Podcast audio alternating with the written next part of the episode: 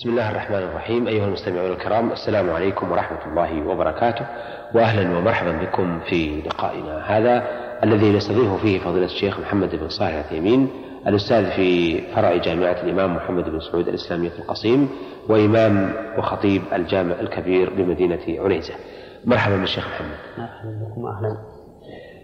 الشيخ آه، محمد آه، في بداية هذا اللقاء نود أن نعرف حكم الصلاة وعلى من تجب نعم بسم الله الرحمن الرحيم الحمد لله رب العالمين وأصلي وأسلم على نبينا محمد خاتم النبيين وإمام المتقين وعلى آله وأصحابه أجمعين الصلاة من آكد أركان الإسلام بل هي الركن الثاني بعد الشهادتين وهي آكد أعمال الجوارح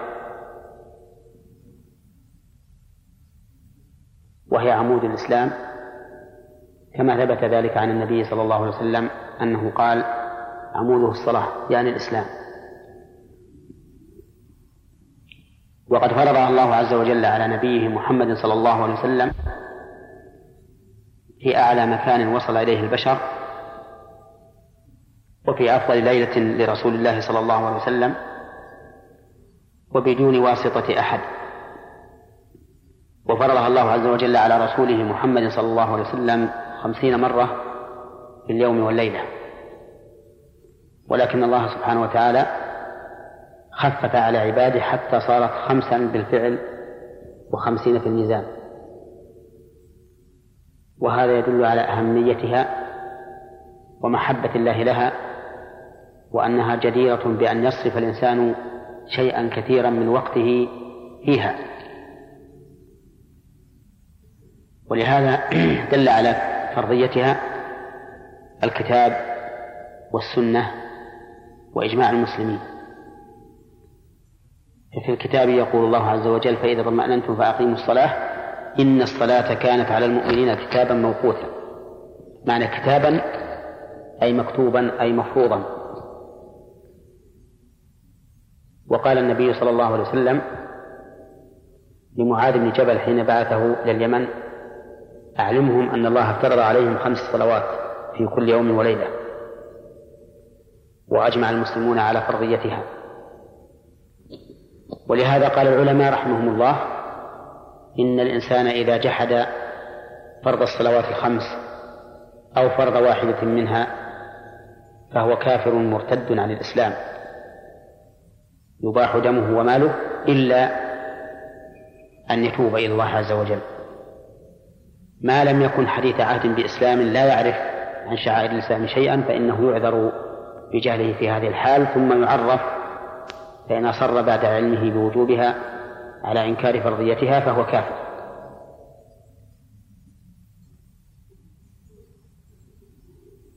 إذن الصلاة من أفرض الفرائض في دين الإسلام إيه؟ آه، طيب نود نعرف على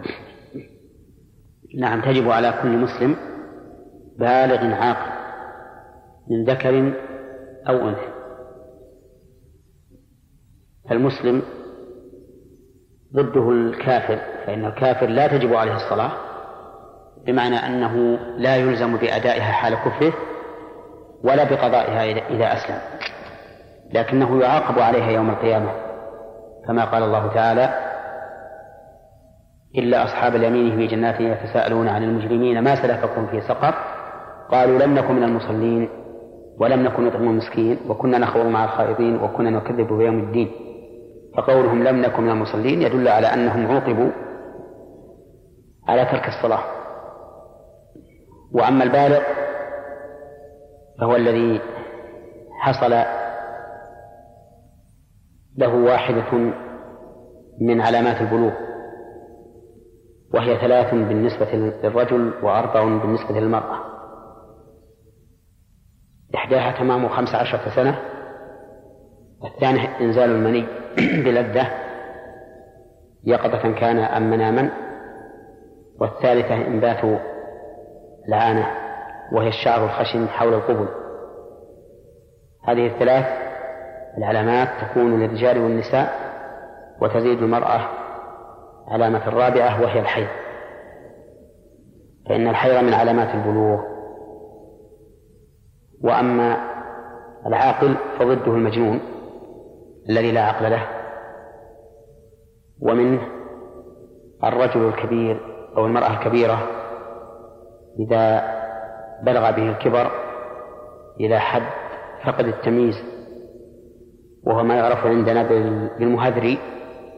فإنه لا تجب عليه الصلاة حينئذ لعدم وجود العقل فيه في حقه نعم آه، أيضا نريد وأما وأما الحيض والنفاس فهو مانع من وجوب الصلاة فإذا وجد الحيض والنفاس فإن فإن الصلاة لا تجب آه، إذا عرفنا حكم الصلاة وعلى من تجب نود أن نعرف حكم آه، ترك الصلاة آه، حكم ترك الصلاة أن تارك الصلاة كافر كفرا مخرجا عن الملة وذلك بدلالة الكتاب والسنة وأقوال الصحابة والنظر الصحيح أما الكتاب ففي قوله تعالى عن المشركين فإن تابوا وأقاموا الصلاة وآتوا الزكاة فإخوانكم في الدين ونفصل الآيات لقوم يعلمون وجه الدلالة من هذه الآية الكريمة أن الله اشترط لثبوت الأخوة بين هؤلاء المشركين وبين المؤمنين ثلاثة شروط التوبة من الشرك وإقام الصلاة وإيتاء الزكاة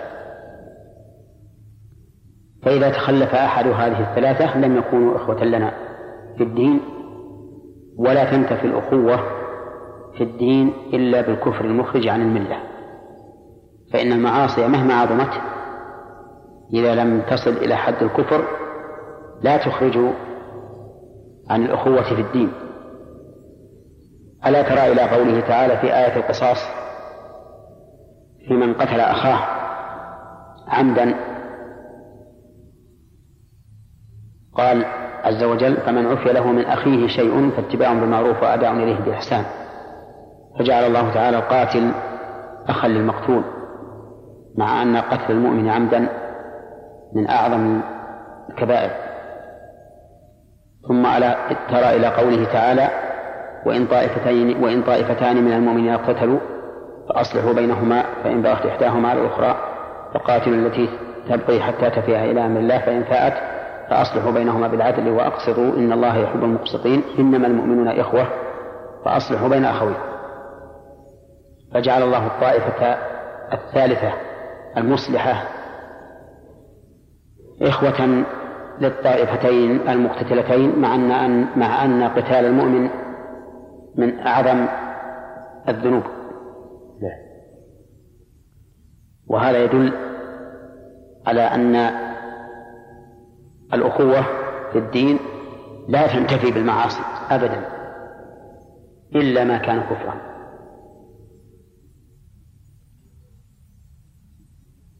وشرح الآية المذكورة أنهم إن بقوا على الشرك فكفرهم ظاهر وإن آمنوا ولم يصلوا فكفرهم أيضا ظاهر معلوم من من الجملة الشرطية إن تابوا وأقاموا الصلاة وإن تابوا من الشرك وأقاموا الصلاة وآتوا الزكاة فكفرهم ظاهر أيضا إلا أن مسألة الزكاة فيها خلاف بين أهل العلم هل يكفر الإنسان إذا تركها أو لا يكفر وهو وفيه عن أحمد روايتان لكن الذي تقتضيه السنة أن تارك الزكاة لا يكفر ويدل لذلك حديث أبي هريرة رضي الله عنه عن النبي صلى الله عليه وسلم أنه قال ما من صاحب ذهب ولا فضة لا يؤدي منها حقها إلا إذا كان يوم القيامة سفحت له صفائح من نار وأحمي عليها في نار جهنم فيكوى بها جنبه وجبينه وظهره كلما بردت أعيدت في يوم كان مقداره خمسين ألف سنة حتى يقضى بين العباد ثم يرى سبيله إما إلى الجنة وإما إلى النار فإن هذا الحديث يدل على أنه لا يكفر بمنع الزكاة إذ لو كفر لم يكن له سبيل إلى الجنة وعلى هذا فتكون الزكاة خارجة من هذا الحكم بمقتضى دلالة السنة نعم. أما الدليل من السنة على كفر تارك الصلاة فقوله صلى الله عليه وسلم فيما رواه مسلم من حديث جابر رضي الله عنه بين الرجل وبين الشرك والكفر ترك الصلاة ووجه الدلالة من الحديث أنه جعل هناك فاصلا بين الإيمان والكفر وهو الصلاة وهو واضح في أنه لا إيمان لمن لمن لم يصلي لأن هذا هو مقتضى الحد إذ أن الحد يفصل بين المحدودين وقوله بين الرجل وبين الشرك والكفر ولم يقل بين الرجل وبين كفر منكرا والكفر إذا دخلت عليه ال كان المراد به الكفر الحقيقي بخلاف ما إذا كان منكرا كما في قوله صلى الله عليه وسلم اثنتان في الناس هما بهم كفر الطعن في النسب والنياحة على الميت فإن هذا لا يقتضي الخروج من الإسلام لأنه قال هما بهم كفر يعني هاتين الخصلتين أما أقوال الصحابة رضي الله عنهم فقد قال عبد الله بن شقيق رحمه الله كان أصحاب النبي صلى الله عليه وسلم لا يرون شيئا من الأعمال تركه كفر غير الصلاة وقد نقل إجماعهم إسحاق بن راهوية رحمه الله على أن تارك الصلاة كاف وأما المعنى فلأننا نقول كل إنسان عرف الصلاة وقدرها وعناية الشريعة بها ثم يدعها بدون عذر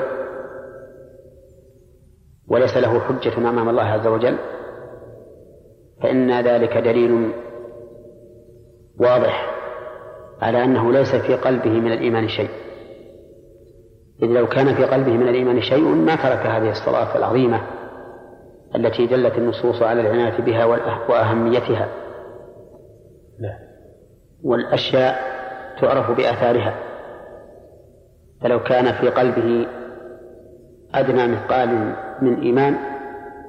لم يحافظ على ترك هذه الصلاة مع أهميتها وعظمها وبهذا تكون الأدلة السمعية والنظرية دالة على أن تارك الصلاة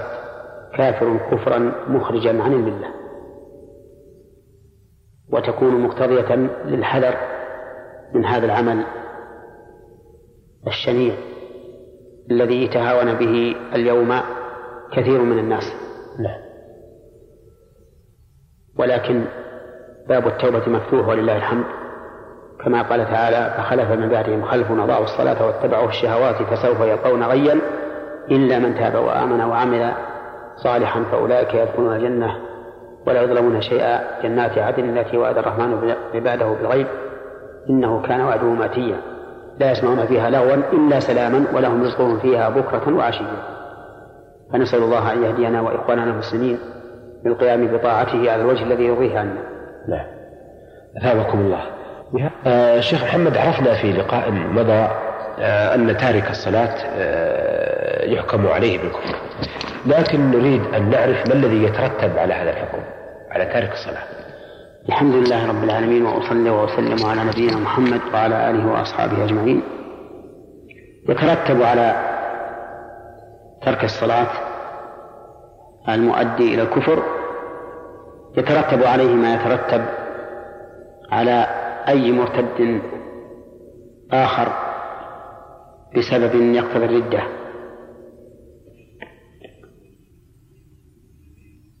والذي يترتب على ذلك أحكام دنيوية وأحكام أخروية فمن الأحكام الدنيوية أنه لا يحل أن يزوج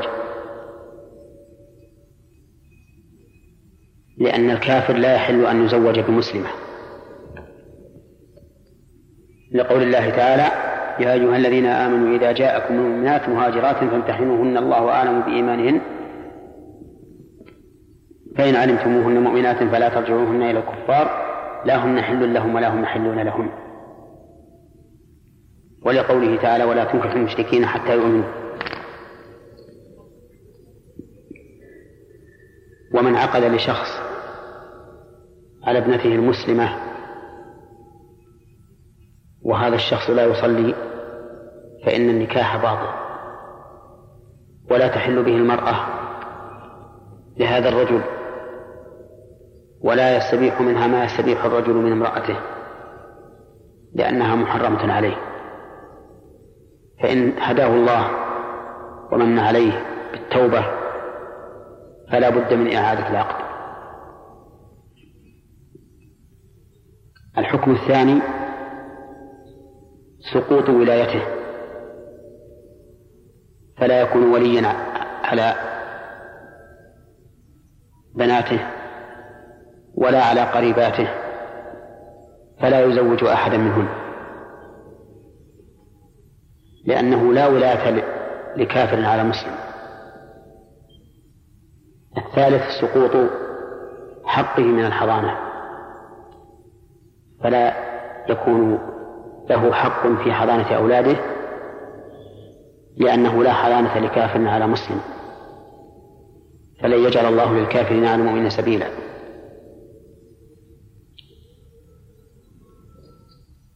الرابع تحريم ما ذكاه من الحيوان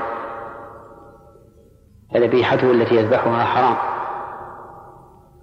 لأن من شرط حل الذبيحة أن يكون الذابح مسلما أو كتابيا وهو اليهودي والنصراني والمرتد ليس من هؤلاء فذبيحته حرام الحكم الخامس أنه لا يحل له دخول مكة وحرمها لقوله تعالى يا أيها الذين آمنوا إنما المشركون نجس فلا يقربوا المسجد الحرام بعد عامهم هذا وعليه فلا يحل لأحد أن يمكن من لا يصلي من دخول مكة وحرمها لهذه الآية التي ذكرناها وأما الأحكام الأخروية فمنها أنه إذا مات لا يغسل ولا يكفن ولا يصلى عليه ولا يدفن في مقابر المسلمين لأنه ليس منهم وإنما يخرج به إلى مكان منفرد فيدفن لئلا يتأذى الناس برائحته أو يتأذى أهله بمشاهدته ولا يحل لأحد أن يدعو بالرحمة لمن مات من أقاربه وهو يعلم أنه لا يصلي لقوله تعالى ما كان للنبي والذين آمنوا أن يستغفروا للمشركين ولو كانوا أولي قربى من بعد ما تبين لهم أنهم أصحاب الجحيم ولا يقول أن قائل إن إن الله عز وجل يقول أن يستغفروا للمشركين وتارك الصلاة ليس بمشرك لأننا نقول بل إن ظاهر حديث جابر بين الرجل وبين الشرك والكفر ترك الصلاة أن ترك الصلاة نوع, نوع من الشرك ثم نقول إن الله تعالى علل ذلك بقوله من بعد ما تبين لهم أنهم أصحاب الجحيم وتارك الصلاة قد تبين لنا بمقتضى الأدلة من كتاب الله وسنة رسوله صلى الله عليه وسلم وأقوال الصحابة رضي الله عنهم والمعنى الصحيح قد تبين لنا أنه من أصحاب الجحيم فالعلة هي هي والحكم إذا ثبت بعلة شمل كل ما تؤثر فيه هذه العلة ومن الأحكام الأخروية التي تترتب على ترك الصلاة أنه إذا كان يوم القيامة حشر مع فرعون وهامان وقارون وأبي بن خلف أئمة الكفر والمحشور مع هؤلاء مآله مآلهم وهو النار والعياذ بالله فليحذر الإنسان من ترك الصلاة وليخف ربه وليؤدي الأمانة التي حمله الله إياها في نفسه فإن لنفسه عليه حقا قد يقول قائل إن قولكم بأنه يكفر كفرا مخرجا عن الملة معارض بقول من قال من أهل العلم إنه كفر دون كفر وأنه وإنه لا يخرج به من الإسلام ويحمل الأحاديث الواردة في ذلك على من تركها جحودا لا من تركها تهاونا وجوابنا عن ذلك أن نقول إن المسألة لا شك مسألة خلافية ولكن الله عز وجل يقول وما اختلفتم فيه من شيء فحكمه إلى الله ويقول عز وجل فإن تنازعتم في شيء فردوه إلى الله ورسوله إن كنتم تؤمنون بالله واليوم الآخر ذلك خير وأحسن تأويلا وإذا رددنا هذه المسألة إلى الله ورسوله تبين لنا أن الحكم مرتب على الترك لا على الجحود وقد ذكرنا ذلك في حلقة سابقة نعم ثم إننا نقول هل أحد من الناس يزعم أنه أعلم من النبي صلى الله عليه وسلم في أحكام الله عز وجل وهل أحد يدعي أنه أنصح من رسول الله صلى الله عليه وسلم للخلق وهل أحد يزعم أنه أفصح من الرسول صلى الله عليه وسلم فيما ينطق به وهل أحد يزعم أنه أعلم من النبي صلى الله عليه وسلم فيما يريده كل هذه الأوصاف أو كل هذه الأمور الأربعة لا يمكن أحد أن يدعيها فإذا كان نبينا محمد صلى الله عليه وسلم وهو أعلم الخلق بشريعة الله وأنصح الخلق لعباد الله وأفصح الخلق فيما ينطق به وأعلم الخلق بما يقول يقول العهد الذي بيننا وبينهم الصلاة فمن تركها فقد كفر ويقول بين الرجل وبين الشرك والكفر ترك الصلاة فأي بيان أوضح من هذا في أن الحكم معلق بالترك ثم نقول لمن زعم أن المراد من تركها جاحدا لها إنك حرفت النص من وجهين الوجه الأول أنك ألغيت الوصف الذي رتب عليه الحكم وهو الترك لا نعم. الوجه الثاني أنك جعلت وصفا يتعلق به الحكم لا يدل عليه اللفظ وهو الجحد فأين الجهد في قول الرسول عليه الصلاة والسلام من تركها فقد كفر ثم إننا نقول إذا جحد الإنسان فرض الصلاة فهو كافر وإن صلى فهل تقول أنت إنه إذا جحدها وصلى لم يكن كافرا سيقول لا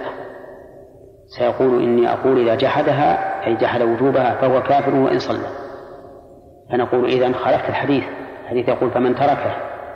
وأنت قلت إن الحديث يراد به من تركها جاحدا له والكفر على زعمك والكفر مرتب على زعمك على من تركها جاحدا لا من جحدها بدون ترك وأنت لا تقول بهذا أي لا تقول إن من جحدها بلا ترك يكون مسلما فتبين بهذا وضوح وضوح آه، فتبين بهذا واتضح أن القول الصواب أن من تركها متهاونا متكاسلا فهو كافر أما من جحدها فهو كافر سواء صلى أم لم يصلي وما أشبه هذه الدعوة أعني دعوى أن المراد من تركها جاحدا لوجوبها ما أشبهها فيما نقل عن الإمام أحمد في قوله تعالى ومن يقتل مؤمنا متعمدا فجزاؤه جهنم خالدا فيها وغضب الله عليه ولعنه وأعد له عذابا عظيما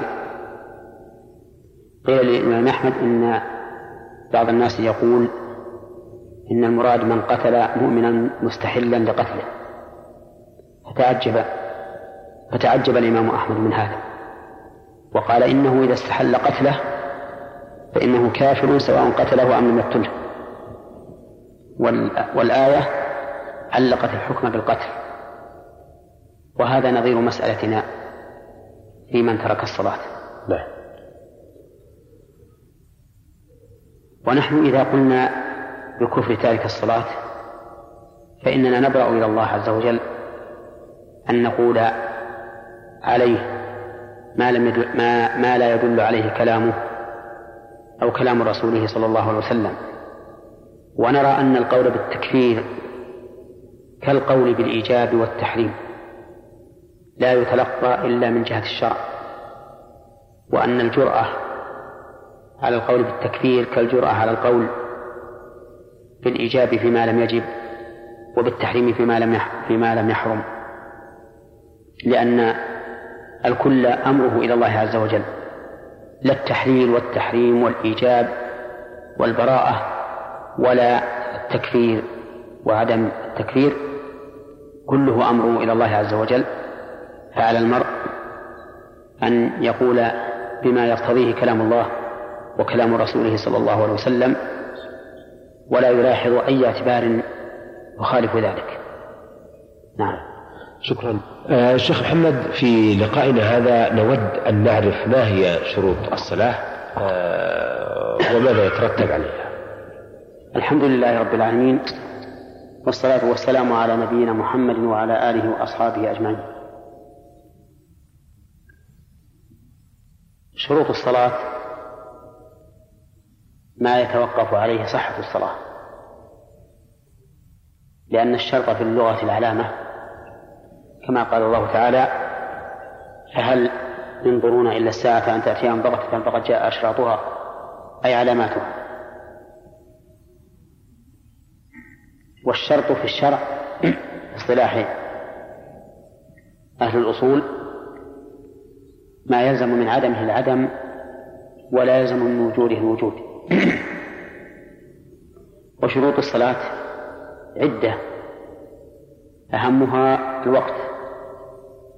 كما قال الله تعالى إن الصلاة كانت على المؤمنين كتابا موقوتا ولهذا يسقط كثير من من الواجبات مراعاة للوقت وينبغي بل يجب على الإنسان أن يحافظ على أن تكون الصلاة في وقتها وأوقات الصلاة ذكرها الله تعالى مجملة في كتابه وذكرها النبي صلى الله عليه وسلم مفصلة في سنته أما في الكتاب العزيز فقال الله تعالى أقم الصلاة لدلوك الشمس إلى غسق الليل وقرآن الفجر إن قرآن الفجر كان مشهودا فقوله تعالى لدلوك الشمس أي زوالها وقوله إلى غسق الليل أي انتصاف الليل لأن أقوى غسق في الليل نصفه وهذا الوقت من نصف النهار إلى نصف الليل يشتمل على أوقات أربع صلوات الظهر والعصر والمغرب والعشاء وهذه الأوقات كلها متتالية ليس بينها فاصل ووقت الظهر من زوال الشمس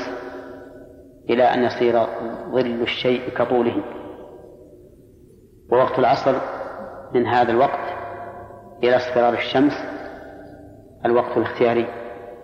وإلى غروب الشمس الوقت الاضطراري ووقت المغرب من غروب الشمس إلى مغيب الشفق وهو الحمرة التي تكون في الأفق بعد غروب الشمس ووقت العشاء من هذا الوقت إلى منتصف الليل هذه هي الأوقات الأربعة المتصلة بعضها ببعض وأما من نصف الليل إلى طلوع الفجر فليس وقتا لصلاة فريضة ووقت صلاة الفجر من طلوع الفجر إلى طلوع الشمس ولهذا فصله الله تعالى عما قبله قال لدلوك الشمس إلى أسق الليل ثم قال وقرآن الفجر إن قرآن الفجر كان مشهودا والسنة جاءت مبينة لهذا على ما وصفته آنفا هذه الأوقات التي فرضها الله على عباده لا يجوز للإنسان أن يقدم الصلاة عن وقتها ولا يجوز أن يؤخرها عن وقتها فإن قدمها عن وقتها ولو بقدر تكبيرة الإحرام لم تصح لأنه يجب أن تكون الصلاة في نفس الوقت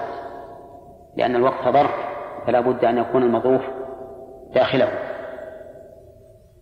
ومن أخر الصلاة عن وقتها فإن كان لعذر من نوم أو نسيان أو نحوه فإنه يصليها إذا زال ذلك العذر لقول النبي صلى الله عليه وسلم من نام عن صلاة أو نسيها فليصليها إذا ذكرها لا كفارة لها إلا ذلك ثم تلا قوله تعالى وأقم الصلاة لذكري وإن لم يكن له عذر فإن صلاته لا تصح ولو صلى ألف مرة فإذا ترك الإنسان الصلاة فلم يصليها في وقتها فإنها لا تنفعه ولا تبرأ بها ذمته إذا كان تركه إياها لغير عذر ولو صلاها آلاف المرات دليل ذلك قوله صلى الله عليه وسلم من عمل عملا ليس عليه أمرنا فهو رد ومن أخر الصلاة عن وقتها بلا عذر فليس عمله هذا فليس على ومن ترك الصلاة حتى خرج وقتها لغير عذر فقد صلاها على غير أمر الله ورسوله فتكون مردودة عليهم لكن من رحمة الله سبحانه وتعالى بعباده أن وسع لهم فيما إذا كان لهم عذر يشق عليهم أن يصلوا الصلاة في وقتها رخص لهم في الجمع بين الظهر والعصر أو بين المغرب والعشاء فإذا شق على الإنسان أن يصلي كل صلاة في وقتها من الصلاتين المجموعتين فإنه يجوز أن يجمع بينهما إما جمع تقديم وإما جمع تأخير على حسب ما يتيسر له لقول الله تعالى يريد الله بكم اليسر ولا يريد بكم العسر وثبت في صحيح مسلم وثبت في صحيح مسلم من حديث ابن عباس رضي الله عنهما أن النبي صلى الله عليه وسلم جمع في المدينة بين الظهر والعصر وبين المغرب والعشاء من غير خوف ولا مطر فسئل ابن عباس عن ذلك يعني لما صنع الرسول صلى الله عليه وسلم هذا قال أراد أن لا يحرج أمته ففي هذا دليل على أن الإنسان إذا لحقه مشقة في ترك الجمع بين الظهر والعصر أو بين المغرب أو بين المغرب والعشاء فإنه يجوز له أن يجمع بينهما هذا الوقت أهم الشروط ولهذا كان الوقت شرطا وسببا من الشروط أيضا ستر العورة لقوله تعالى يا بني آدم خذوا زينتكم عند كل مسجد وكلوا واشربوا ولا تسرفوا وقال النبي صلى الله عليه وسلم لجابر بن عبد الله الثوب قال إن كان ضيقا فاتزر به وإن كان واسعا فالتحف به وقال صلى الله عليه وسلم فيما رواه أبو هريرة لا يصلي أحدكم في الثوب الواحد ليس على عاتقه منه شيء وهذا يدل على أنه يجب على الإنسان أن يكون مستترا في حال الصلاة وقد نقل ابن عبد البر رحمه الله إجماع العلماء على ذلك وأن من صلى عريانا مع قدرته على السترة فإن صلاته لا تصح وفي هذا المجال قسم العلماء رحمهم الله العورة إلى ثلاثة أقسام مخففة ومغلظة ومتوسطة فالمغلظة عورة المرأة الحرة البالغة قالوا إن جميع بدنها عورة في الصلاة إلا وجهها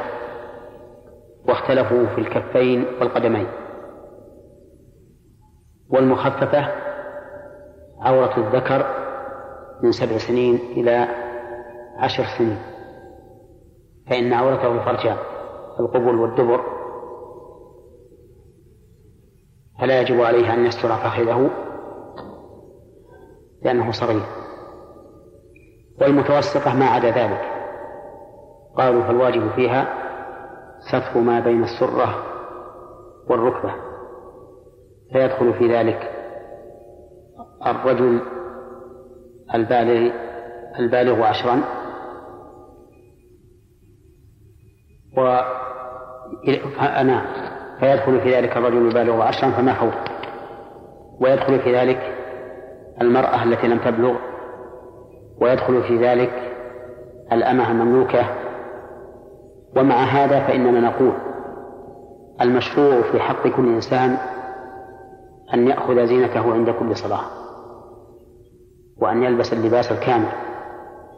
لكن لو فرض أنه كان هناك خرق في ثوبه على ما على ما يكون داخلا ضمن العورة فإنه حينئذ يناقش فيه هل تصح صلاته أو لا تصح ثم أن المرأة إذا كان حولها رجال غير محارم فإنه يجب عليها أن تستر وجهها ولو في الصلاة لا. لأن المرأة لا يجوز لها كشف وجهها عند غير محارمها لا هذان شرطان من شروط الصلاة إذا قبل أن نخرج من الشرط الثاني إذا كان فيه خرق إن قلت يناقش فيه نعم. نعم كيف إذا كان فيه خرق فإنه يناقش فيه إذ أنه يفرق بين اليسير والكثير ويفرق بين ما كان على حذاء العورة المغلظة كالفرجين وما كان متطرفا الذي يكون في طرف الفخذ وما أشبه ذلك لا. أو يكون في في الظهر من فوق الأليتين أو في البطن من دون السرة وفوق السوأة المهم أنه أن كل مكان آه، له حظه من من من تغليظ العورة نعم ولعل سؤالك هذا أيضا يجورنا إلى تنبيه على مسألة يفعلها بعض الناس في أيام الصيف يلبس سراويل قصيرة ثم يلبس فوقها ثوبا شفافا يصف البشرة نعم ويصلي فهذا لا تصح صلاته لأن السراويل القصيرة التي لا تصل إلى الركبة أو التي أو بعبارة نصح التي لا تستر ما بين السرة والركبة إذا لبس فوقها ثوبا خفيفا يصف البشرة فإنه لم يكن ساترا لعورته التي يجب عليه أن يسترها في الصلاة ومعنى قولنا يصف البشرة أي يبين يبين من ورائه لون الجلد هل هو أحمر أو أسود أو بين ذلك وليس المعنى أن يبين حجم الجلد فإن هذا لا يضر وإن, وإن كان كلما كان أثخن فهو أفضل لكنه لا يضر لأنه ليس ليس بشفاف يرى من ورائه البشرة نعم كيف يكون حجم الجلد؟ يعني مثلا يوجد ثياب إذا كان تحتها سراويل نعم تعرف الفرق بين حد السروال من من بقية الجلد لا. نعم. لكنه لا يتبين لك لون الجلد لا يتبين لك لون الجلد فهذا تصح الصلاة معه لكن كلما كان أثخن فهو أفضل لا يكون اللباس فيه رقة وليس فيه فيه رقة لكن لا يصل إلى نعم. نعم آه شكرا لثابكم إذا ندع بقية الشروط للقاء القادم إن شاء الله محمد شيخ محمد آه، كنا قد سألنا في الحلقة الماضية عن شروط الصلاة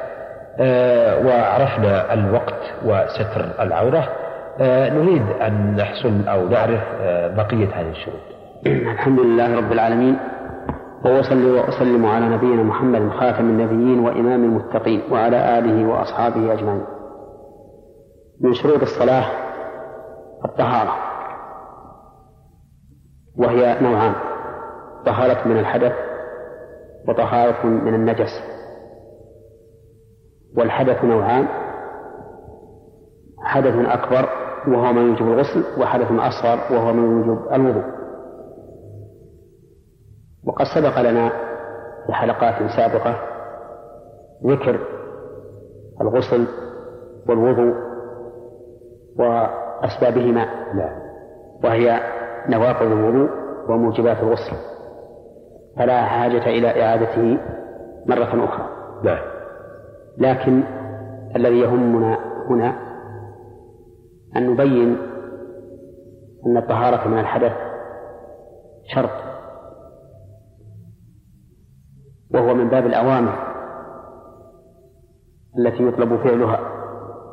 لا التي يطلب اجتنابها والقاعدة المعروفة عند أهل العلم أن ترك المأمور لا يعذر فيه بالنسيان والجهل وبناء على ذلك فلو أن أحدا من الناس صلى بغير وضوء ناسيا فإنه يجب عليه أن يعيد صلاته بعد أن يتوضأ لأنه أخل بشرط إيجابي مأمور بفعله وصلاته بغير وضوء ناسيا ليس فيها إثم لقوله تعالى ربنا لا تؤاخذنا إن نسينا وأخطأنا لكنها صلاة غير صحيحة فلا تبرأ بها الذمة فيكون مطالبا فيكون مطالبا بها لا. ولا فرق في هذا بين أن يكون الإنسان منفردا أو مأموما أو إماما فكل من صلى بغير وضوء أو بغير غسل من, من حدث أكبر ناسيا فإنه يجب عليه إعادة الصلاة متى ذكر حتى وإن كان إماما إلا أنه إذا كان إماما وذكر في أثناء الصلاة فإنه ينصرف ويأمر من خلفه أن يتم الصلاة فيقول لأحدهم تقدم أتم الصلاة بهم فإن لم يفعل أي لم يعين من من يتم الصلاة بهم قدموا واحدا منهم فأتم فإن لم يفعلوا أتم كل واحد على نفسه ولا يلزمهم أن يستأنفوا الصلاة من جديد ولا أن يعيدوا الصلاة لو لم يعلموا إلا بعد ذلك لأنهم معذورون حيث لا إنهم لا يعلمون حال إمامهم وكذلك لو صلى بغير وضوء جاهلا فلو قدم إليه طعام وفيه لحم إبل وأكل من لحم الإبل وهو لا يدري أنه لحم إبل ثم قام فصلى ثم علم بعد ذلك فإنه يجب عليه أن يتوضأ ويعيد صلاته ولا إثم عليه حين صلى وقد انتقض وضوءه وهو لا يدري بانتقاضه لقوله تعالى ربنا لا تؤاخذنا إن نسينا أو أخطأنا أما الشق الثاني من الطهارة لكن في هذه الحالة قبل أن ننتقل للشق الثاني نعم. آه لو آه، انصرف الإمام من الصلاة ولم يعلم هو والمأمومون لم يعلم الإمام إلا بعد أن انقضت الصلاة نعم فما حكم ذلك وهل تعتبر صلاة المأمومين آه، كل شخص لوحده منفردا أم لا؟ حكم ذلك أن الإمام يجب عليه إعادة الصلاة نعم وأما المأمومون فلا تجب عليهم إعادة الصلاة وهم في الأجر قد نالوا أجر الجماعة لأنهم صلوا جماعة فيكتب لهم الأجر نعم نعم و ولا يخفى أيضا هذا تتميم لما سبق ولا يخفى أيضا أن الإنسان أننا إذا قلنا إنه صلى بغير وضوء أو بغير, أو بغير غسل من الجنابة أنه إذا كان معذورا لا يتمكن من استعمال الماء فإنه يتيمم بدلا عنه فالتيمم عند تعذر استعمال الماء يقوم مقام الماء فإذا قدر أن هذا الرجل لا لم يجد الماء وتيمم وصلى فصلاته صحيحة ولو بقي أشهرا ليس عنده ماء أو لو بقي أشهرا مريضا لا يستطيع أن يستعمل الماء فإن صلاته بالتيمم صحيحة لا. فالتيمم يقوم مقام الماء عند تعذر استعماله وإذا قلنا إنه يقوم مقامه عند تعدد استعماله فإن فإنه إذا تطهر بالتيمم بقي على طهارته حتى تنتقض الطهارة حتى لو خرج الوقت وهو على تيممه فإنه لازمه إعادة التيمم للصلاة الثانية لأن التيمم مطهر كما قال الله تعالى في آية المائدة لما ذكر التيمم قال ما يريد الله ليجعل عليكم من حرج ولكن يريد ليطهركم وليتم نعمته عليكم وقال النبي عليه الصلاة والسلام جعلت الأرض مسجدا وطهورا أما الشق الثاني من الطهارة آه، أيضا لو آه، ربما يستفسر عن آه، هل يجوز أن يؤم متيمم بمتوضأ نعم نقول نعم يجوز أن يكون المتيمم إماما للمتوضأ لأن كل منهما قد صلى بطهارة مأذون فيها نعم آه، أما الشق الثاني وهذه المرة الثالثة التي أقولها نعم الشق الثاني الطهارة من النجاسة ومواضعها ثلاث ثلاثة البدن والثوب والبقعة فلا بد أن يتنزه الإنسان عن النجاسة في بدنه وثوبه وبقاته ودليل ذلك في البدن أن النبي صلى الله عليه وسلم مر بقبرين فقال إنهما لا يعذبان وما يعذبان في كبير أما أحدهما فكان لا يستبدل من البول وكذلك أمر النبي صلى الله عليه وسلم امرأة الحائض إذا أصاب الحيض ثوبها أن تغسله ثم تصلي فيه ففيه دليل على وجوب تطهير الثوب من النجاسة وقد ثبت عن النبي عليه الصلاة والسلام أنه أوتي بصبي لم يأكل الطعام فوضعه في حجر فبال عليه فدعا بماء من فدعا بإناء من, من ماء فأتبعه إياه وأما البقعة ففي حديث أنس رضي الله عنه أن رجلا أعرابيا جاء فبال في طائفة المسجد أي في جانب منه فأمر النبي صلى الله عليه وسلم أن يراق على قوله ذنوب من ماء إذا فلا بد أن يتجنب الإنسان النجاسة في ثوبه في بدنه وثوبه وبقعته التي يصلي عليها فإن صلى فإن صلى وبدنه نجس أي قد أصابته نجاسة لم يغسلها أو ثوبه نجس أو بقعته نجسة ولكنه لم يعلم بهذه النجاسة أو علم بها ثم نسي أن يغسلها حتى تمت صلاته فإن صلاته صحيحة ولا يلزمه أن يعيد ودليل ذلك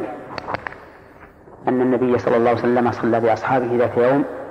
فخلع من عليه فخلع الناس نعالهم فلما صرف النبي صلى الله عليه وسلم سألهم لماذا خلعوا نعالهم قالوا رأيناك خلعتنا عليك فخلعنا نعالنا فقال إن جبريل أتاني فأخبرني أن فيهما آذن أو قال قدرا ولو كانت الصلاة تبطل باستصحاب النجاسة حال الجهل لاستأنف النبي صلى الله عليه وسلم الصلاة فإن الإنسان لو ذكر أنه لم يتوضأ في أثناء صلاته وجب عليه أن ينصرف ويتوضأ نعم إذا اجتناب النجاسة في البدن والثوب والبقعة شرط لصحة الصلاة لكن إذا لم يتجنب الإنسان النجاسة جاهلا أو ناسيا وصلى فإن صلاته صحيحة سواء علم بها قبل الصلاة ثم نسي أن يغسلها أو لم يعلم بها إلا بعد الصلاة فإن قلت ما الفرق بين هذا وبين ما إذا صلى بغير وضوء ناسيا أو جاهلا حيث أمرنا من صلى بغير وضوء ناسا أو جاهلا بالإعادة ولم نأمر هذا الذي صلى بالنجاسة ناسا أو جاهلا بالإعادة قلنا الفرق بينهما أن الوضوء أو الغسل من باب فعل المأمور وأما اجتناب النجاسة فهو من باب ترك المحظور وفعل المأمور لا يعذر فيه بالجهل والنسيان بخلاف ترك المحظور نعم نعم إذا آه، هل بقي شيء من شيء إيه نعم ذهب الآن آه، آه، تكلمنا على ثلاثة الوقت وستر العورة والطهارة ومن شروط الصلاة استقبال القبلة لقول الله تعالى قد نرى تقلب وجهك في السماء أنك قبلة من ذراها فول وجهك شطر مثل الحرام وحيثما كنتم فولوا وجوهكم شطرة فاستقبال القبلة شرط لصحة الصلاة فمن صلى إلى غير القبلة فصلاته باطلة غير صحيحة ولا مبرئة لذمته إلا في أحوال ثلاث بل في أحوال أربع الحال الأولى إذا كان عاجزا عن استقبال القبلة مثل أن يكون مريضا وجهه إلى غير القبلة ولا يتمكن من الانصراف إلى القبلة فإن هذا فإن صلاته تصح على أي جهة كان لقول الله تعالى فاتقوا الله ما استطعتم وهذا الرجل لا يستطيع أن يتحول إلى القبلة لا بنفسه ولا بغيره الحالة الثانية إذا كان خائفا يعني خائفا من عدو وكان هاربا ووجهه واتجاهه إلى غير القبلة ففي هذه الحال يسقط عنه استقبال القبلة لقول الله تعالى فإن خفتم فرجالا أو ركبانا ومعلوم أن الخائف قد يكون اتجاهه إلى القبلة وقد يكون اتجاهه إلى غير القبلة فإذا رخص الله له في الصلاة راجلا أو راكبا فمقتضى ذلك أن يرخص له في الاتجاه إلى غير القبلة إذا كان يخاف على نفسه إذا اتجه إلى القبلة نعم الحالة الثالثة إذا كان في سفر وأراد أن يصلي النافلة فإنه يصلي حيث كان حيث كانت جهة سيره ثبت ذلك عن النبي صلى الله عليه وسلم أنه كان يصلي في السفر حيث كان وجهه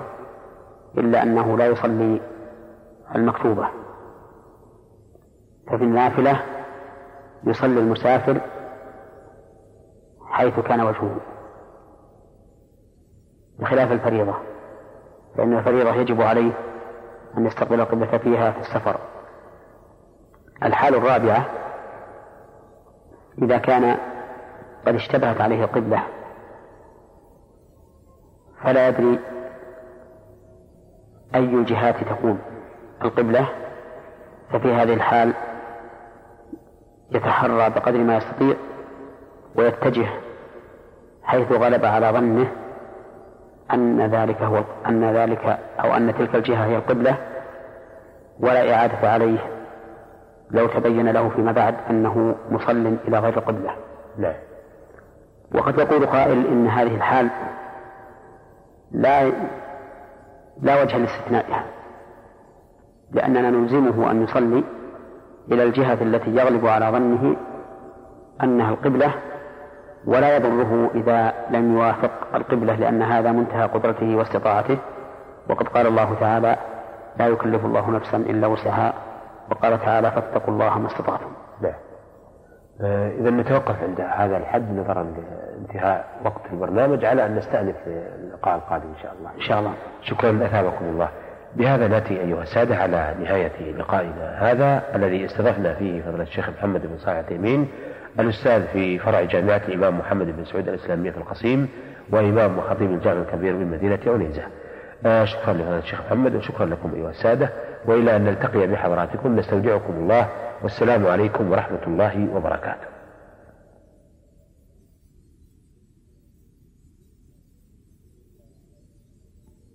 بسم الله الرحمن الرحيم أيها المستمعون الكرام السلام عليكم ورحمة الله وبركاته وأهلا ومرحبا بكم في لقائنا هذا الذي نستضيف فيه فضيلة الشيخ محمد بن صالح العثيمين الأستاذ في فرع جامعة الإمام محمد بن سعود الإسلامية في القصيم وإمام وخطيب الجامع الكبير بمدينة عنيزة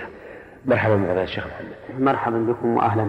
آه، فضل الشيخ محمد كنا قد سألنا عن شروط الصلاة وماذا يترتب عليها وذكرتم من شروط الصلاة الوقت وستر العورة والطهارة واستقبال القبلة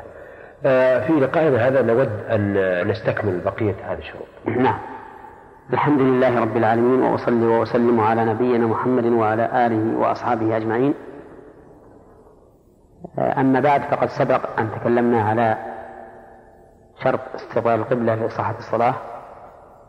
وذكرنا أنه يستثنى من ذلك أحوال أربع وأن الحالة الرابعة وهي ما إذا اشتبه في القبلة على الإنسان قد يناقش في فيها وعلى كل حال فإننا نقول سواء جعلناها مما يستثنى أو مما لا يستثنى فإن الإنسان فيها يجب عليه أن يتقي الله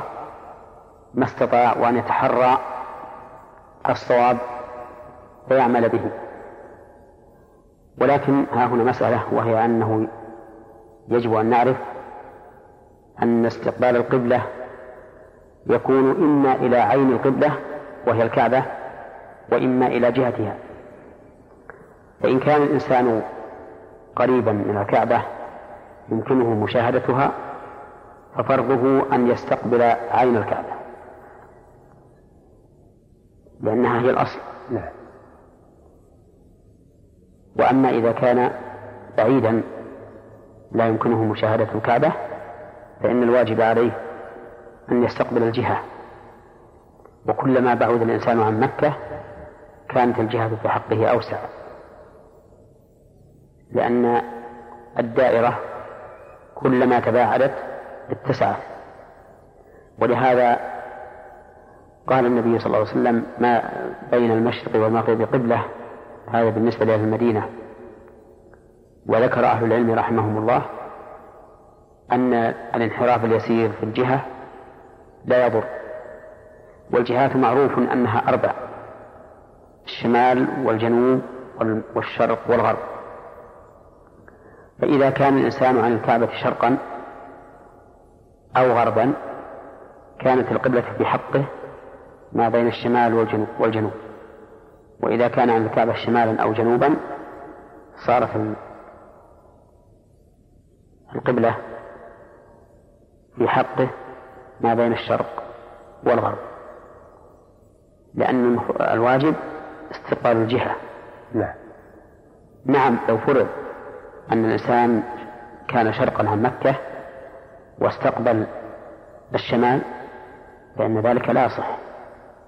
لأنه جعل الجهة على يساره وكذلك لو استقبل الجنوب فإن ذلك لا يصح لأنه جعل الكعبة جعل القبلة عن يمينه وكذلك لو كان من أهل الشمال واستقبل الغرب فإنه فإن صلاته لا تصح لأنه جعل القبلة عن يساره ولو استقبل الشرق فإن ذلك لا يصح أيضا لأنه جعل القبلة عن يمينه نعم وقد يسر الله سبحانه وتعالى لعباده في هذا الوقت وسائل تبين القبلة بدقة ومجربة فينبغي للإنسان أن يصطحب هذه الوسائل معه في السفر لأنها تدله على القبلة إذا كان في حال لا يتمكن بها من معرفة القبلة وكذلك ينبغي لمن أراد إنشاء مسجد أن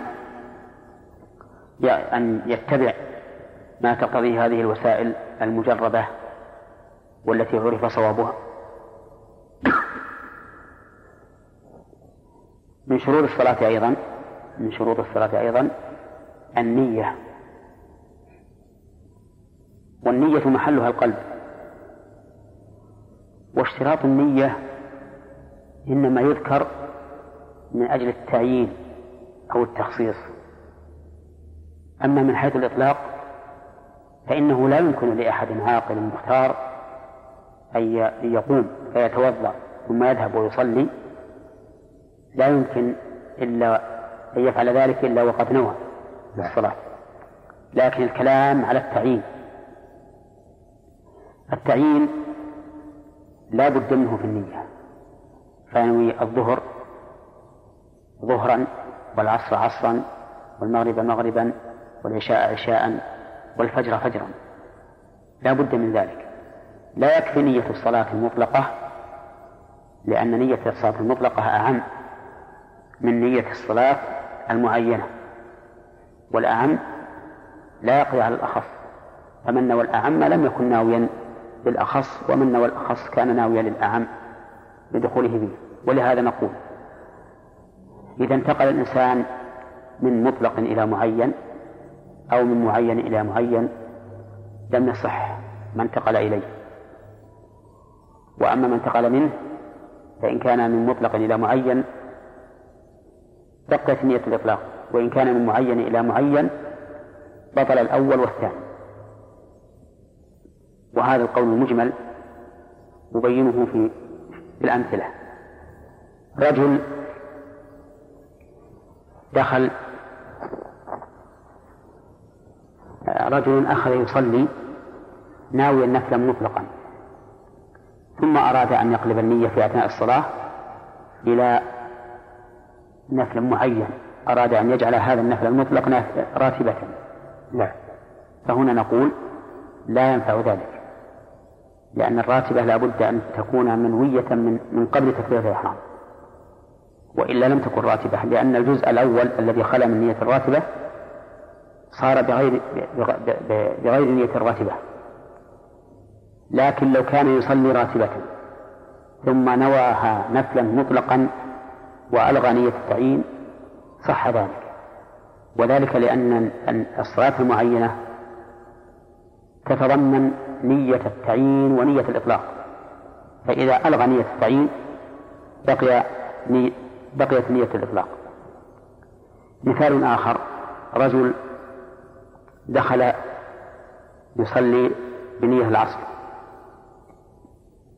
ثم ذكر في أثناء الصلاة أنه لم يصلي الظهر فحول نيته من العصر إلى الظهر فهنا لا تصح لا صلاة الظهر ولا صلاة العصر أما صلاة العصر فلا تصح لأنه قطعها وأما صلاة الظهر فلا تصح لأنه لم ينوها من أولها لكن إذا كان جاهلا صارت هذه صلاته في حقه نفلا لأنه لما ألغى التعيين بقي الإطلاق والخلاصة أني أقول إن النية المطلقة في العبادات لا أظن أحدا لا ينويها أبدا إذ ما من شخص يقوم فيفعل إلا وقد نوى لكن الذي لا بد منه هو نية التعيين والتخصيص كذلك أيضا مما يدخل في النية نية الإمامة بعد أن كان منفردا أو الائتمام بعد أن كان منفردا وهذا فيه خلاف بين العلماء والصحيح أنه لا بأس به فنية الإمامة بعد أن كان منفردا مثل أن يشرع الإنسان في الصلاة وهو منفرد ثم يأتي رجل آخر يدخل معه ليصيرا جماعة فلا بأس بذلك لأن النبي صلى الله عليه وسلم قام يصلي من الليل وكان ابن عباس رضي الله عنهما نائما ثم قام ابن عباس فتوضأ ودخل مع النبي صلى الله عليه وسلم وأقره النبي صلى الله عليه وسلم والأصل أن ما ثبت في النفل ثبت في الفرض إلا بدليل فلو شرع الإنسان يصلي وحده ثم جاء آخر فدخل معه ليجعله إماما له فلا بأس ويكون الأول إماما والثاني مأموما وكذلك بالعكس لو أن أحدا شرع في الصلاة منفردا ثم جاء جماعة فصلوا جماعة فانضم إليهم فقد انتقل من انفراد بلا ائتمام وهذا أيضا لا بأس به لأن الانتقال هنا ليس إبطالا من نية الأولى ولكنه انتقال من وصف إلى وصف فلا حرج فيه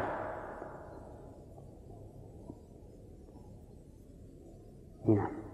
آه، إذا آه، هل هناك أيضا شروط للصلاة؟ هذه من أهم الشروط التي ينبغي نعم. الكلام عليها ولا ولا فهناك شروط أخرى لا. نعم. كالإسلام والتمييز والعقل لكن هذه شروط في كل عبادة نعم آه إذا آه، بعد أن عرفنا حكم الصلاة وحكم ترك الصلاة وما الذي يترتب على هذا الحكم الذي هو الكفر وعرفنا كذلك شروط الصلاة آه كما تفضلتم قبل قليل وفي لقاءات ماضية نود أن نعرف صفة الصلاة آه، المفروضة نعم معرفة صفة الصلاة كمعرفة صفة غيرها من العبادات من أهم ما يكون وذلك لأن العبادة لا تتم إلا بالإخلاص لله والمتابعة لرسول الله صلى الله عليه وسلم والمتابعة لرسول الله صلى الله عليه وسلم لا تمكن إلا بمعرفة كيفية عبادة الرسول عليه الصلاة والسلام حتى يتبعه الإنسان فيها فمعرفة صفة الصلاة مهمة جدا وإني أحث نفسي وإخواني المسلمين على أن يتلقوا صفة صلاة النبي صلى الله عليه وسلم من الكتب الصحيحة من كتب الحديث المعتبرة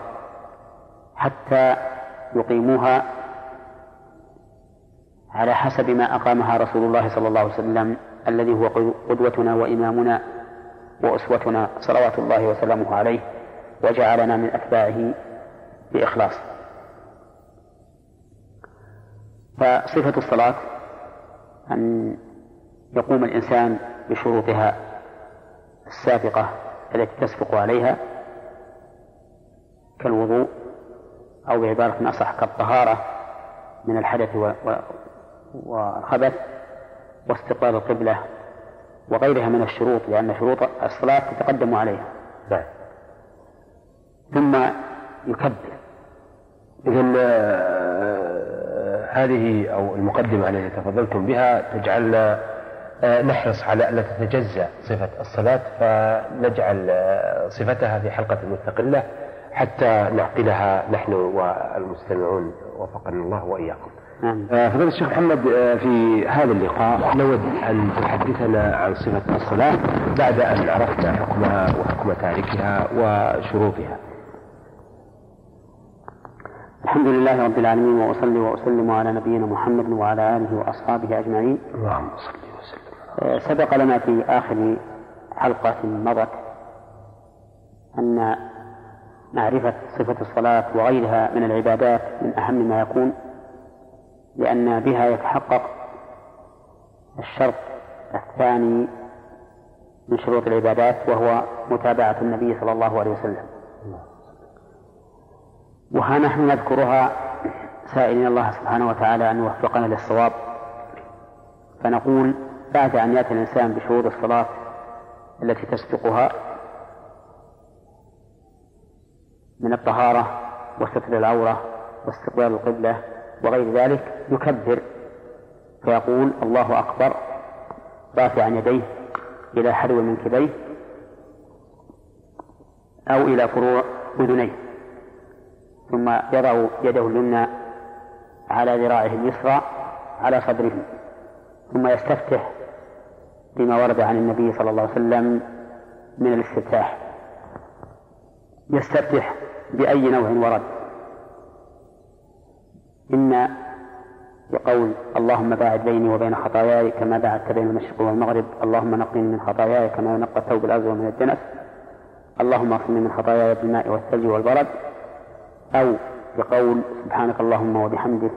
وتبارك اسمك وتعالى جدك ولا إله غيرك أو بغيرهما مما ورد عن النبي صلى الله عليه وسلم ثم يقول أعوذ بالله من الشيطان الرجيم بسم الله الرحمن الرحيم ثم يقرأ الفاتحة ويقف على كل آية منها ويقول الحمد لله رب العالمين الرحمن الرحيم مالك يوم الدين إياك نعبد وإياك نستعين اهدنا الصراط المستقيم صراط الذين أنعمت عليهم غير المغضوب عليهم ولا الضالين ثم يقرأ ما تيسر من القرآن والأفضل أن يقرأ سورة تامة يكون في الفجر من طوال المفصل وفي المغرب من قصاره غالبا وفي الباقي من أوساطه ثم يرفع يديه مكبرا بالركوع فيقول الله أكبر ويضع يديه مفرجتي الأصابع على ركبتيه ويمد ظهره مستويا مع رأسه لا يقع رأسه ولا يصوبه ويقول سبحان ربي العظيم يكررها ثلاثا وهو أدنى الكمال وإن زاد فلا بأس ثم يرفع رأسه قائلا سمع الله لمن حمده ويرفع يديه كذلك كما رفعهما عند تكبيرة الإحرام وعند الركوع ثم يقول بعد قيامه ربنا ولك الحمد حمدا كثيرا طيبا مباركا فيه ملء السماوات ومن الأرض وملء ما بينهما وملء ما شئت من شيء بعد ثم يسجد مكبرا ولا يرفع يديه حال السجود ولا يرفع يديه إذا هوى إلى السجود قال ابن عمر رضي الله عنهما وكان لا يفعل ذلك يعني الرفع في السجود ويسجد على ركبتيه ثم يديه ثم جبهته وأنفه يسجد على أعضاء سبعة الجبهة والأنف وهما ركن وهما عضو واحد والكفين والركبتين وأطراف القدمين ويجافي عضديه عن جنبيه ويرفع ظهره ولا يمده ويجعل يديه حذاء وجهه أو حذاء منكبيه مضمومتي الأصابع مبسوطة ورؤوس الأصابع نحو القبلة ويقول سبحان ربي الأعلى أدنى الكمال ثلاث ويزيد ما شاء ولكن ليغلب في السجود جانب الدعاء لقول النبي صلى الله عليه وسلم أما الركوع فعظموا فيه الرب وأما السجود فأكثروا فيه من الدعاء فقمن أن يستجاب لكم ثم يرفع من السجود مكبرا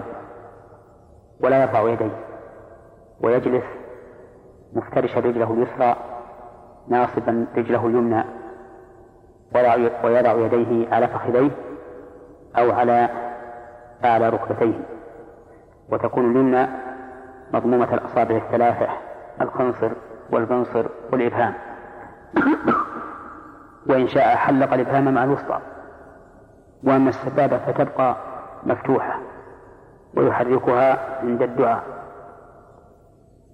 إذا قال ويقول رب اغفر لي وارحمني واجبرني وعافني وارزقني وكلما دعا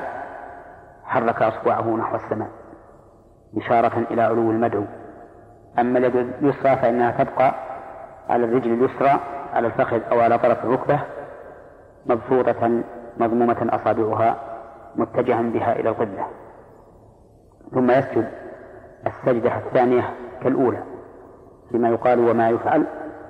ثم يرفع من السجود إلى القيام مكبرا ولا يرفع يديه عند هذا القيام لأن ذلك لم يرد عن النبي صلى الله عليه وسلم في حديث صحيح ثم يقرأ الفاتحة وما تيسر لكن تكون قراءته دون القراءة في الركعة الأولى ويصلي الركعة الثانية كما صلاها في الركعة الأولى ثم يجلس للتشهد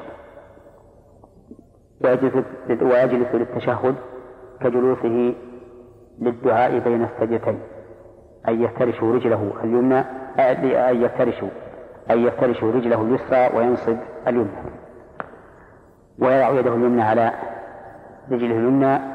ويده اليسرى على رجله اليسرى على صفة ما سبق الجلوس بين السجدتين ويقرأ التشهد التحيات لله والصلوات والطيبات السلام عليك أيها النبي ورحمة الله وبركاته السلام علينا وعلى عباد الله الصالحين أشهد أن لا إله إلا الله وأشهد أن محمدا عبده ورسوله ثم إن كان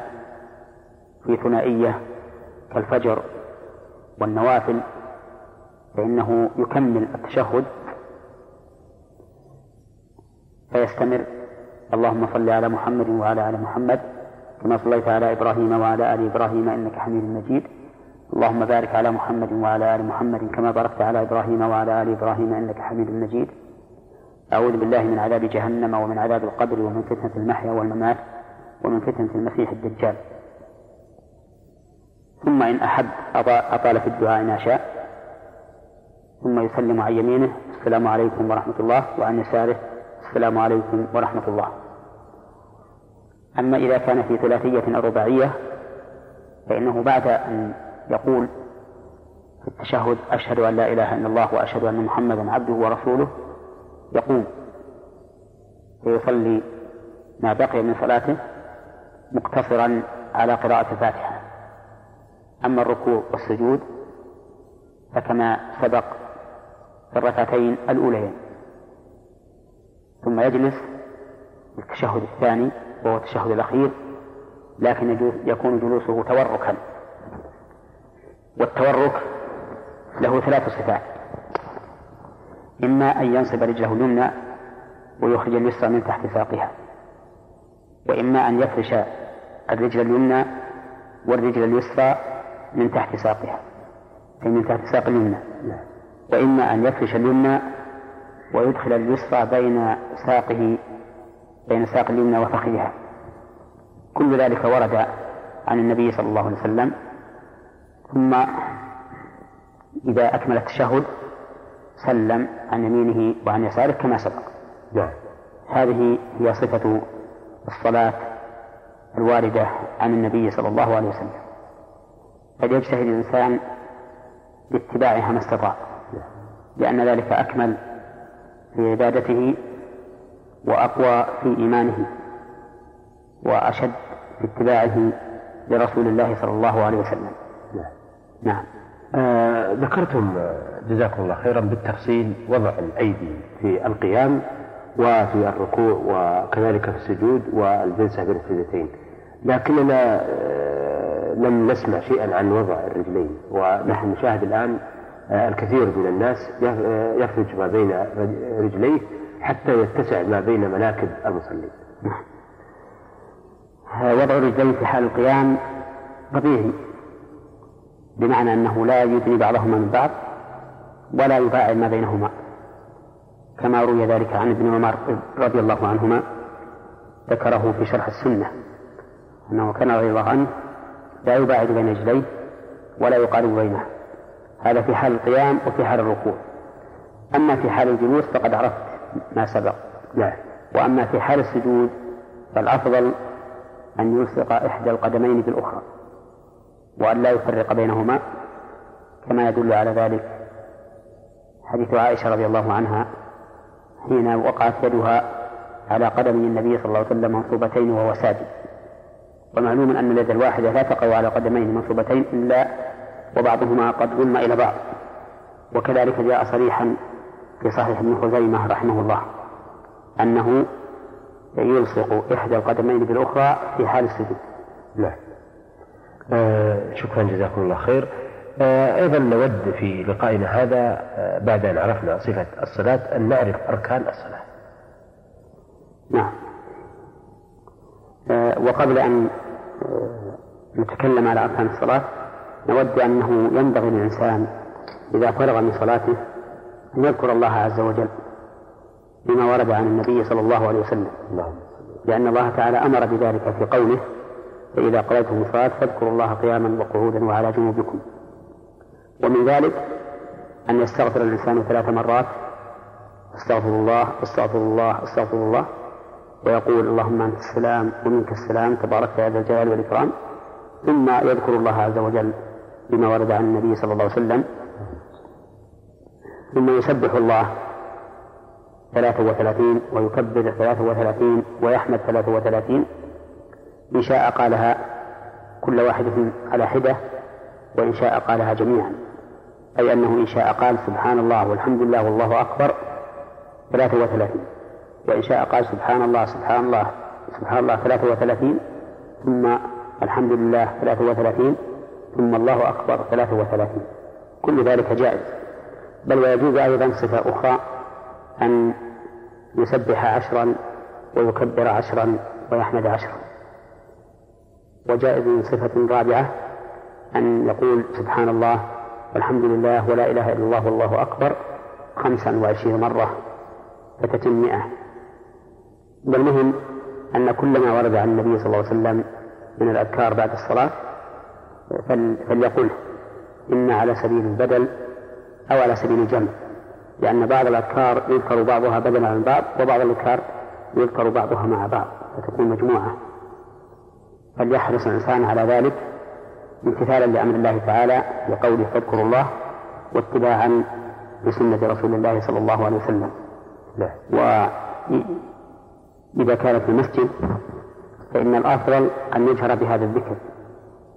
كما ثبت ذلك في صحيح البخاري من حديث ابن عباس رضي الله عنهما قال كان رفع الصوت بالذكر حين يصرف الناس من المكتوبة على عهد النبي صلى الله عليه وسلم فيسلم للمصلين أن يرفعوا أصواتهم بهذا الذكر اقتداء بالصحابة في عهد رسول الله صلى الله عليه وسلم بل اقتداء بالرسول صلى الله عليه وسلم لأنه كان يرفع صوته بذلك كما قال ابن عباس ما كنا نعرف انقضاء صلاة النبي صلى الله عليه وسلم إلا بالتكبير وقول بعض أهل العلم أنه يسن الإصرار بهذا الذكر وأن جهر النبي صلى الله عليه وسلم كان للتعليم فيه نظر فإن الأصل فيما فعله الرسول عليه الصلاة والسلام أن يكون مشروعا بأصله ووصفه ومن المعلوم أنه لو لم يكن وصفه وهو رفع الصوت به مشروعا لكان يكفي ما علمه النبي صلى الله عليه وسلم أمته لأنه قد علمهم هذا الذكر بقوله فلا حاجة إلى أن يعلمهم برفع الصوت ثم أنه لو كان المقصود التعليم لكان التعليم يحصل بمرة أو مرتين ولا ولا ولا يحافظ عليه الرسول عليه الصلاة والسلام كلما سلم رفع صوته بالذكر.